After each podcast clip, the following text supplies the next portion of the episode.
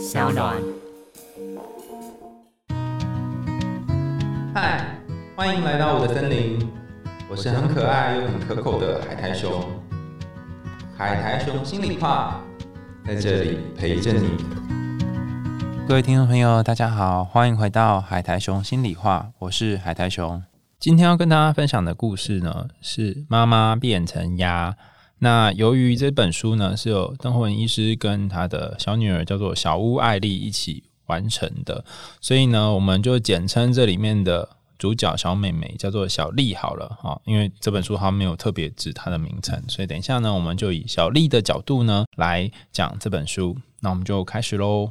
我的妈妈话很多，吃饭的时候她总是说汤匙拿好，要吃青菜，小口一点，吃多一点，吃快一点。出门的时候，他也会说：“外套带了没？帽子带了没？不要用跑的。”晚上的时候，他也会说：“赶快去洗澡啦，眼睛闭起来，不要动来动去，快睡觉。”去学校的时候，他也会说：“有事要跟老师说哦，想尿尿的时候要早点去哦。”妈妈非常非常的啰嗦，因为妈妈太啰嗦了，所以我跟爸爸决定要把妈妈变成鸭子。那怎么把妈妈变鸭子呢？嘿嘿，一般当然是没有方法的啦。但是我爸爸可不是一般的爸爸哦，他是一个魔法师哦，他可以帮妈妈变鸭子哦。然后他就拿着他的手对着妈妈说：“变鸭子。”结果妈妈坐在椅子上，一副懒得理你的样子。唉。不管是多么厉害的魔法师，没有办法凭一个人的力量把妈妈变成鸭子的。不过没关系，恰巧我也遗传了爸爸这个魔法的力量。虽然爸爸一个人没有办法把妈妈变鸭子，但我也可以试试看。然后我就用手对着妈妈大喊：“变鸭子！”结果妈妈还是说：“别闹了。”啊。就算是遗传了爸爸的力量，也没有办法吗？于是我决定跟爸爸两个人一起联手，用两倍的力量，妈妈变鸭子。爸爸和我一起联手之下，嘿嘿，妈妈果然变成鸭子了呢。变鸭子的妈妈呢，只会呱呱叫。吃饭的时候，它会叫呱呱呱；出门的时候也会叫呱呱呱。我去学校的时候也会叫呱呱呱。我睡觉的时候，它也会呱呱呱。因为我们都听不懂妈妈在讲什么，我们就可以在家里面大吵大闹，乱弄一通了。太好了，我跟爸爸都觉得好轻松哦。老实说，妈妈变成鸭子，其实也有一点不方便。例如玩大富翁的时候，妈妈没办法告诉我机会和命运卡片上面写什么；然后读故事书的时候，我因为读不懂妈妈读的内容是什么，所以会觉得好无聊。不过，比起这些不方便，好像还好可以忍受。否则的话，每天都要听妈妈在那里碎碎念。只是过了几天快乐的日子之后呢？有一天我在吃饭，妈妈一样在旁边呱呱呱呱呱呱呱呱呱呱。我本来跟以前一样不在意，但是我的手突然自己伸向了青菜，我吓了一跳。为什么呢？天哪！我竟然知道我妈妈在说什么呢？那天晚上，我和爸爸在玩游戏，妈妈走到我们旁边，呱呱呱呱呱呱，然后爸爸就说：“好啦好啦好啦，我们要去洗澡了。”哈，原来爸爸也听得懂妈妈这呱呱呱的意思是什么？这真是太糟糕了。虽然妈妈只会呱呱叫，可是因为我们已经听得太久了，所以我们都知道妈妈呱呱叫是什么意思了。渐渐的，我发现另外一个问题：妈妈变成鸭子之后呢，爸爸就越来越啰嗦。爸爸变得跟以前的妈妈一样，天天说快一点、小心一点、认真一点、吃慢一点。天哪，实在是太吵了，根本是原本的两倍的吵。啊，我想来想去，如果不能够得到安静，又没有办法听到妈妈念故事书给我听。那我为什么要把妈妈变成鸭子呢？于是我只好把妈妈变成原来的样子。当妈妈恢复成原本的样子之后呢，家里面就像以前的情况一样。不过好像有一个小小的麻烦。现在如果我问妈妈说，太阳为什么从东边出来呀？叶子为什么有不同的形状？哎，我要买那个东西好不好？当我问妈妈不想要回答的问题的时候，就会自动变成鸭子，只说呱呱呱呱呱呱。结果我觉得妈妈根本就是学会了偷懒。或许妈妈本来就想要变成鸭子吧。大家听完这个妈妈变成鸭的故事，有什么感觉呢？这故事虽然是一个很有趣，然后很搞笑的一个故事，但实际上，呃，我们仔细看的话，会看到里面有好多可以讨论的地方。比方说，呃，我也跟邓医师有稍微讨论一下他的这个绘本哈，里面谈到一个很重要很重要的概念，但是其实不一定每个人都可以看出来的点，叫做亲子的一个 aggression，就是我们称作攻击。不论是大人的攻击，或者是小孩的攻击，举个例子来说，在我们的文化里面，其实是很不鼓励攻击这个呃行为或者是动力的。不论是你小时候生气，或者是你跟别人要求你要拥有某些权利，或是你想讲某些话，获得某些东西，你开始动怒、有些脾气的时候，其实别人就跟你说：“你怎么可以这样生气？或是你为什么讲话不能客气一点？”那当我们要表现出自己的愤怒跟感受的时候，并不一定每次都可以被身边的人给接纳。所以，大人不能接受小孩的攻击。他们也往往无法接受自己的攻击跟愤怒。当我们无法接受这个心中比较负面、比较黑暗的情绪的时候，其实某个程度上面把这个黑黑的、大家讨厌的东西，这个攻击力的东西压到生命的一个底部哈。可压久、压久、压久了，它可能有一天就会爆炸。就像是这个故事当中的小丽一样，她可能一直觉得爸爸，一直觉得妈妈很烦，然后就想说啊，那我把妈妈就变成鸭子好了。所以她把它攻击施展出去的时候，哎。这个大人在旁边呢，变成这个鸭子的妈妈，可能就呱呱呱不能讲话了。那我们可以回过头来想一件事，就是说。如果今天是你的小孩或你身边的重要的人，呃，他施展了他的攻击，让你受到某些伤害，你的感觉是什么呢？你会不会觉得有一种挫折，然后不知所措的感觉？甚至是这个呃释放攻击的人是你自己，比方说你对你的家人、对你的朋友、对你爱的人，呃，施展某一种攻击，就像那个变鸭子的攻击，那让他真的有一些挫折的时候，你会不会有一种罪恶感呢？你会不会觉得哈，我是不该做这件事情？可是生气跟其他的情绪一样，有些时候它是需要被看见的，甚至需要被说出来的、表达出来的。那当你没有做出这些攻击的时候，其实会不会呃也让别人踩了你的界限了呢？我举一个简单的例子来说好了。我之前在某一次活动的过程当中呢，有一个活动的承办人员呢，就说啊，那你可不可以帮我们签个名？这样哈。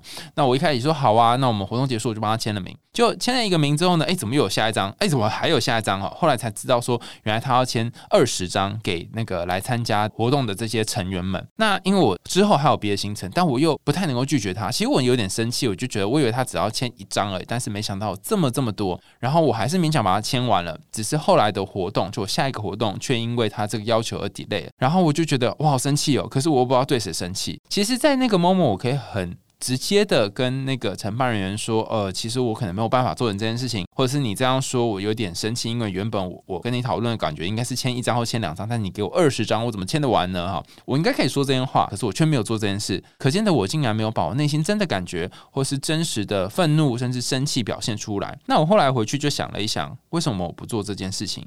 然后有一点理解的原因是，哦，原来我从以前小的时候开始，好像我的愤怒或生气就是不容易被大人给接受的，包含大人自己也没有办法接受自己愤怒或生气的情绪，所以慢慢长大过程，当我有愤怒、生气的情绪，我会选择把它藏起来，然后不让别人看到。可是没想到却伤害我自己的权益，也让这个界限变得模糊不清。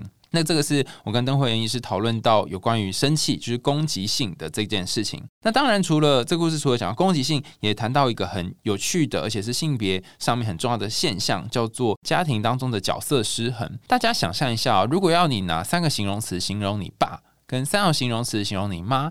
你会得到什么不一样的形容词呢？我问了许多人哈，他们给我的答案通常都是：如果我要形容我妈的话，我妈就是一个很唠叨啊，很爱管闲事啊，很爱碎念呐，哈，脾气又很不好的妈妈。那如果要来形容我爸呢？我爸就是一个常常消失，然后不太讲话，可能就是比较严肃的一个人。很多人给我的爸爸妈妈的印象都是这个样子。那这时候我们就要思考一个问题哦，就是说，是不是天下的妈妈都长得是很啰嗦，然后爸爸都长得很疏离，然后很严肃这样？是真的是这样吗？哈，可能是刻板印象，但也有可能是它是一个性别角色塑造的结果。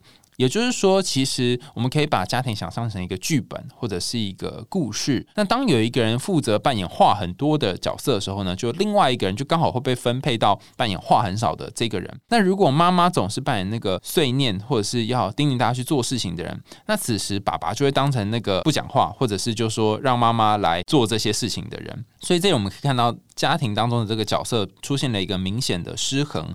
呃，爸爸就好像是都不太讲话，然后让妈妈来讲。好多好多的话，表面上看起来好像妈妈有很多的权利，但其实妈妈在这个家庭当中的角色呢是非常辛苦，要承担很多责任的。她反而是权力比较小的那一个，所以权力的失衡或角色失衡，很可能会让家庭当中的某一个角色变得比较孤立，甚至是比较辛苦，得去想办法让这个家庭运作起来。但我们可能可以思考一件事情是。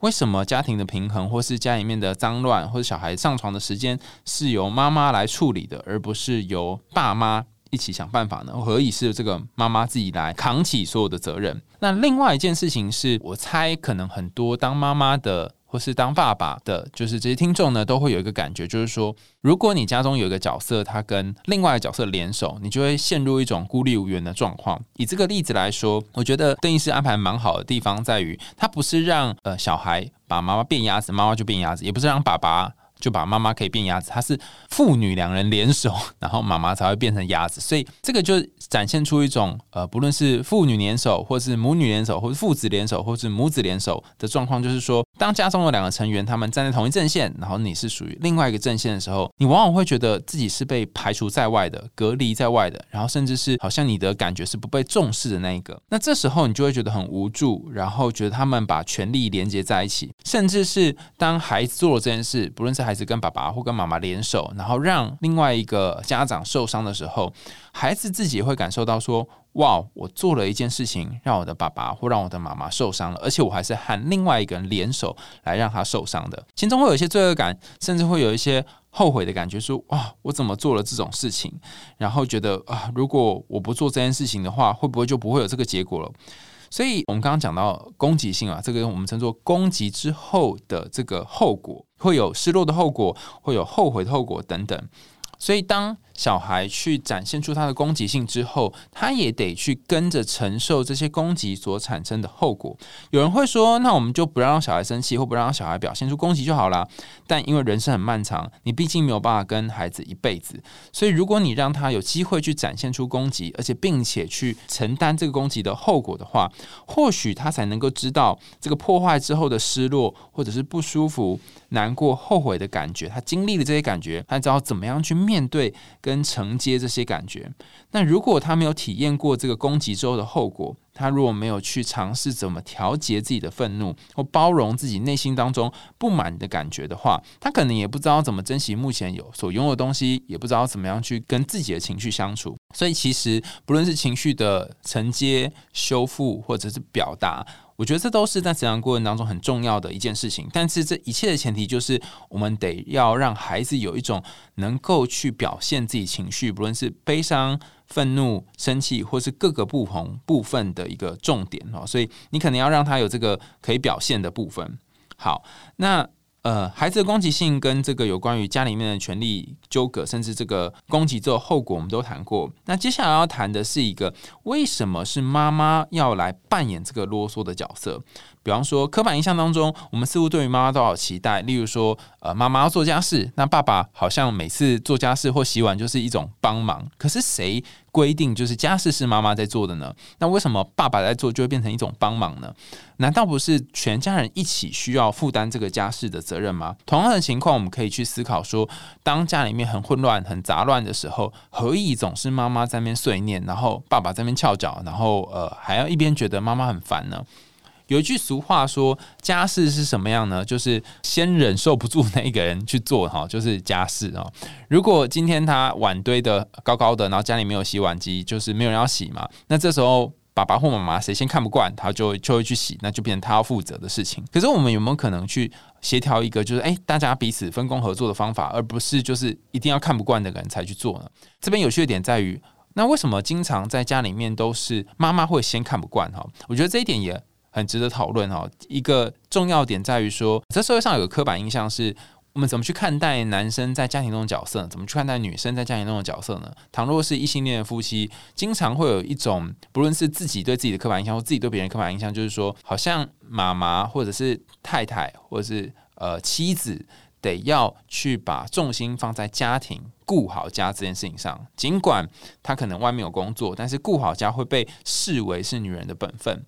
然后爸爸要做的事情是工作，所以工作或收入或赚钱变成是男生的本分。所以如果爸爸没有赚钱，就是他没有尽本分；如果妈妈没有顾家，就是妈妈没有尽她的本分。可是这是谁规定的？有谁说一定要这样吗？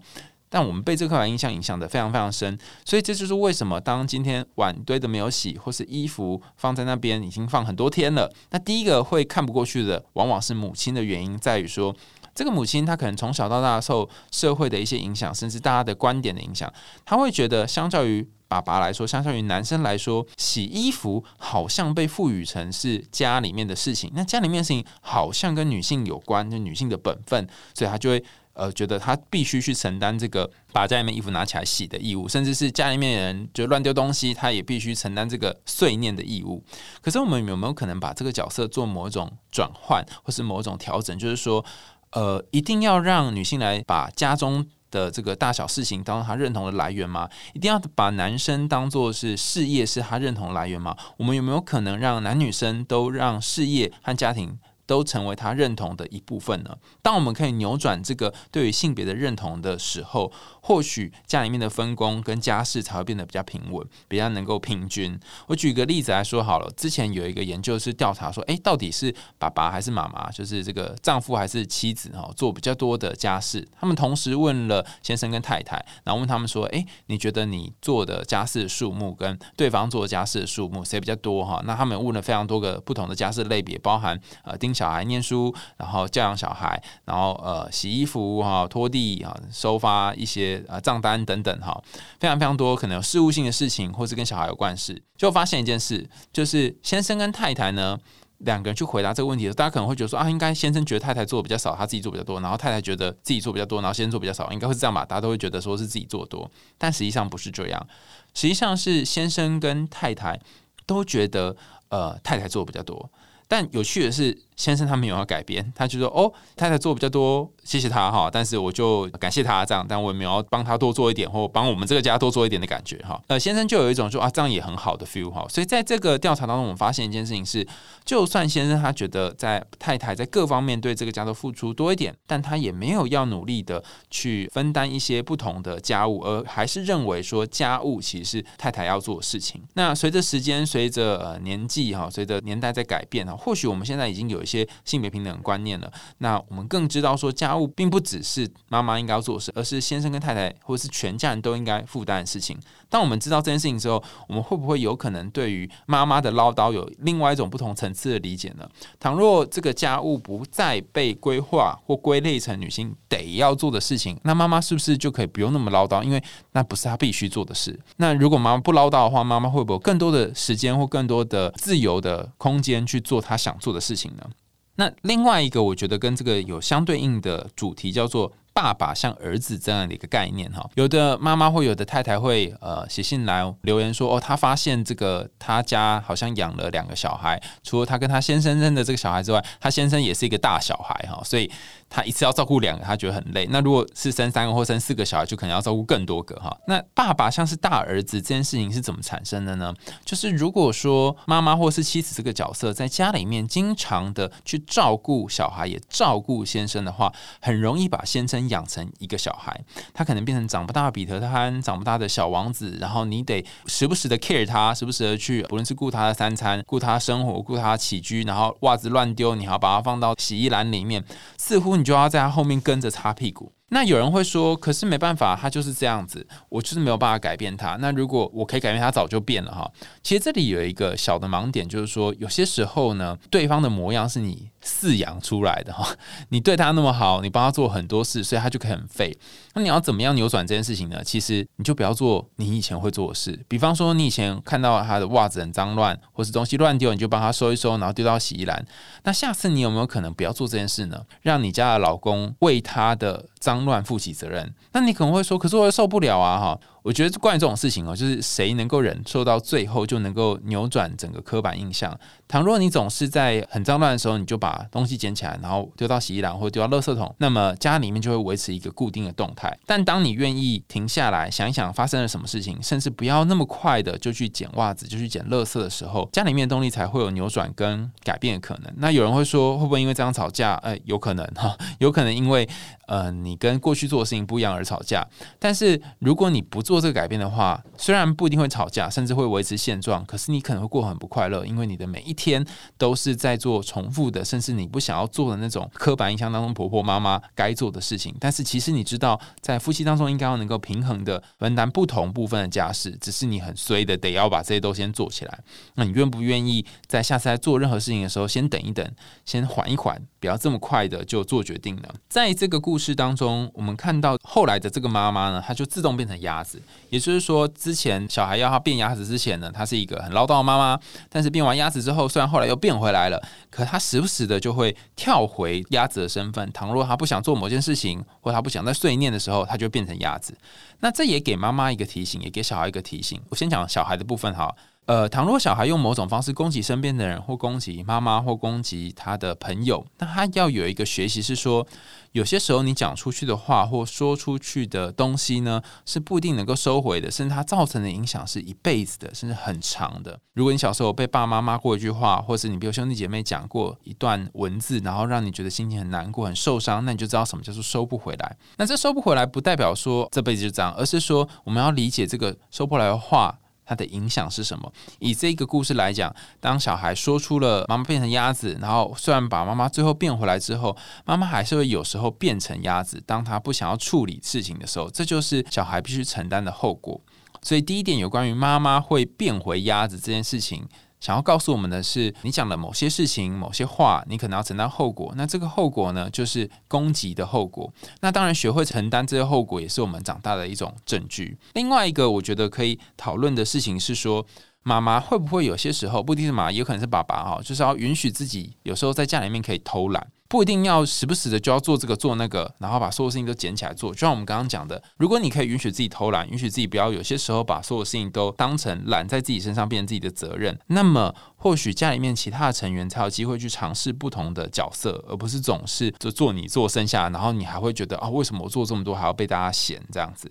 这个故事里面，我们讲到很多其他典型的绘本没有谈到，包含孩子的攻击性、家庭的角色失衡，还有妈妈这个在性别刻板印象上面被经常被期待的角色，甚至是攻击性呈现出来之后，妈妈跟小孩呢必须承担的一些部分。其实，我觉得这个故事当中还有最后一个，很想跟大家分享的是有关于内化的母亲。故事当中有一段落是说，呃，虽然妈妈变成鸭子，但是当妈妈在呱呱呱的时候，小孩心中完全可以猜测的出来妈妈的这个呱呱呱是什么意思。虽然是听不懂，但是他完全知道说，哦，原来这呱呱呱意味着叫我去上床睡觉，或要我赶快吃东西，要吃青菜等等。那这代表什么呢？有些时候你会觉得你被家人影响的很深。很重，甚至是你不管做什么，好像家人都有某个阴魂跟在后面。